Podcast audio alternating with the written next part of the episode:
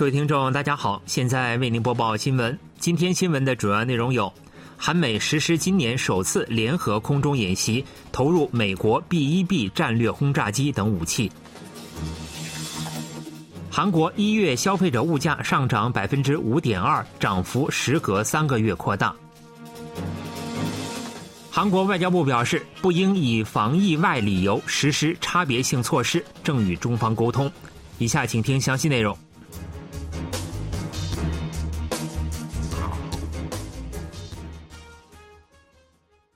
韩国和美国一日在韩半岛上空实施今年首次联合空中演习，演习中投入了战略轰炸机、最先进隐形战斗机等武器。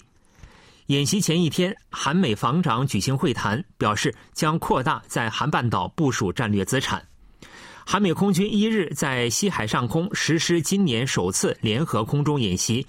美军 B-1B 战略轰炸机、现有最强大战斗机 F-22 和韩国最先进隐形战斗机 F-35A 参加演习。此外，还包括可垂直起降的美国 F-35B 隐形战斗机。国防部表示，此次演习展现了美国提供强有力、可信赖的延伸威慑，以应对北韩核岛威胁的决心。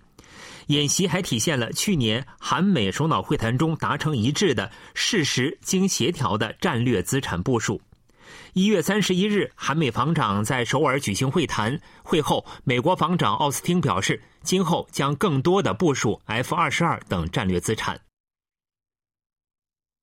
北韩就美国将更常向韩半岛调遣战略资产一事表示。将按照核对核、正面对决对正面对决的原则，强有力的应对美国任何军事企图。北韩外务省发言人二日在朝中社发表谈话指出，最近美国国防部长奥斯汀在韩美防长会谈中表示，将在韩半岛部署更多战略资产。我方拥有明确的应对战略。可应对美国及其追随势力正在谋划的任何短期或长期企图，将通过最为压倒性的核力量，强有力的控制当前和未来的潜在挑战。北韩发言人强调，若美国继续向朝鲜半岛和周边地区投入战略资产，我们将根据其性质进一步明确相应的遏制活动。该发言人就与美国展开对话的可能性称。只要美国继续追求敌对政策和对决路线，朝鲜民主主义人民共和国就对与美国的任何接触和对话都毫无兴趣。此次谈话发表时间距离韩美空军一日在西海上空进行今年首次联合空中军演还不到一天。联合国秘书长古特雷斯与韩国外长朴振会晤时表示，北韩的核试验将对世界和平造成决定性打击。当地时间一日，朴振结束同古特雷斯的会晤后，在位于美国纽约的联合国总部向记者表示，古特雷斯秘书长支持韩国政府为实现韩半岛可持续和平做出的努力，并表达了全面性的支持。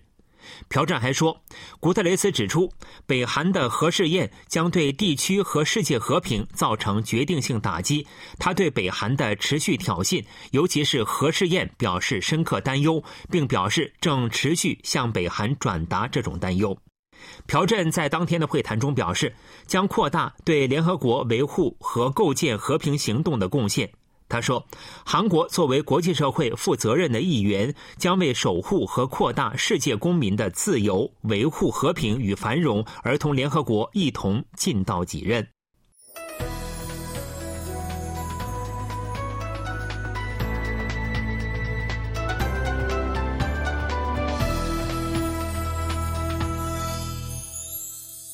KBS World Radio。这里是韩国国际广播电台新闻节目，欢迎继续收听。今年一月，韩国消费者物价上涨百分之五点二，涨幅时隔三个月扩大。统计厅二日公布的一月消费者物价动向显示，一月消费者物价指数为一百一十点一一，同比上涨百分之五点二，涨幅较前一个月高出零点二个百分点，时隔三个月再次扩大。消费者物价涨幅自去年五月以来连续九个月保持在百分之五水平。电费、燃气费、加工食品等工业产品价格上涨，拉动了总体物价的上升。具体来看，电费、燃气费、水费上涨百分之二十八点三，是二零一零年统计实施以来的最高涨幅。商品价格同比上涨百分之六点七，其中工业产品涨幅为百分之六，加工食品上涨百分之十点三，与前一个月持平；石油类上涨百分之五，涨幅较前一个月有所回落。农畜水产品价格上涨百分之一点一，其中水产品上涨百分之七点八，畜产品上涨百分之零点六。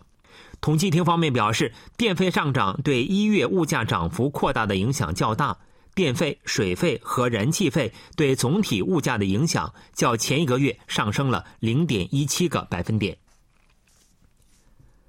韩国银行表示，美联储加息零点二五个百分点符合市场预期，但美联储与市场对今后基准利率方向的看法存在较大差距，无法排除全球金融市场波动性扩大的可能性。韩国银行二日上午在副行长李承宪的主持下召开市场状况评估会议，评估美国联邦公开市场委员会会议结果对国际金融市场和国内金融及外汇市场的影响。李承宪表示，此次会议的加息结果符合预期。尽管决议文指出今后将继续加息，但鲍威尔主席的发言带有鸽派色彩，导致利率下滑，股价上涨。不过，李承宪也强调，需要关注的是，鲍威尔主席表示，尽管通胀有所放缓，但仍处于极高水平，未来一段时间有必要维持紧缩政策。李承宪指出，由于全球流动性萎缩、对欧洲央行和日本银行政策的预期改变、中国重启经济活动引发的国际原材料价格波动等风险因素，相关不确定性依然存在。目前。韩国与美国的基准利率差距扩大至1.00至1.25个百分点。韩国银行将于2月23日决定基准利率。考虑到物价依然高企和与美国的利率差进一步扩大，预计加息在所难免。但由于经济快速放缓，亦难以进一步收紧货币政策。据美国之音二日报道，北韩东仓里西海卫星发射场正在进行与此前固体燃料发动机试验台修建项目相似的新施工。报道称，民间卫星照片供应商星球实验室的卫星照片显示，在最近新建的固体燃料发动机试验台以北约一百一十五公里处，发现了新工程的迹象。报道指出，该地区在几天前还是被树木和草丛覆盖的野山，最近却出现了一片长四十米、宽二十米的地带，中央竖立着黑色物体。报道称，此次施工在现场留下的痕迹与去年北韩修建发动机试验台时期相似。若新发动机试验台建成，东仓里将拥有三个试验台。包括原有的垂直型发动机试验台和去年十二月竣工的固体燃料发动机试验台。去年十二月，北韩在西海卫星发射场进行了推力为一百四十吨力的大功率固体燃料发动机地面点火试验。国务委员长金正恩到现场指导。此后，金正恩在党全体会议报告中宣布，将研发新型洲际弹道导弹。分析认为，这意味着北韩将开发基于固体燃料的新型洲际弹道导弹。北韩罗先与中国珲春之间的公路运输时隔三年重启。此前，北韩对开放边境持消极态度。不过，中国境内新冠疫情在春节后好转，北韩也改变了态度。一日上午，四辆大型集装箱货车离开中国珲春圈河口岸。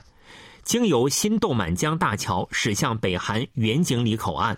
北韩以新冠疫情扩散为由封闭边境已有三年。一月三十一日，也曾有五辆大型集装箱货车首次通过公路穿越北中边境。驻北韩罗先的中国企业因边境封锁遭遇物资困难，预计今后这种情况将有所改善。珲春货运从业人员表示，运输物资中一部分是政府物资，一部分是民间贸易物资，还有假发加工原材料。中国长白县也出现了类似情况，三辆货车停留在通往北韩两江道惠山口岸的大桥上，部分货物被卸在桥上。继往返丹东与新义州的铁路运输重启之后，因疫情封锁的北中公路运输也逐步开放。中国境内新冠疫情在春节后逐步好转，北韩由此开放了边境，不过对影响较大的人员交流仍持谨慎态度。韩国外交部就中国仅针对韩国等外籍公民实施新冠病毒检测一事强调，不能实施基于防疫外考量的限制措施，以及差别对待本国与外国公民的措施。外交部发言人安恩珠二日在例行记者会上表示，韩国政府的防疫措施旨在保护国民，基于科学依据制定。安恩珠还表示，政府正与中方保持沟通，说明韩方所采取的防疫措施并非出于防疫以外的考量，也未差别对待本国与外国公民。中国一日起对自韩国入境的人员实施新冠检测，但检测对象仅限外籍公民，其中大部分为韩国公民，中国公民则无需接受检测。目前，韩国对所有自中国入境人员实施检测，不分国籍。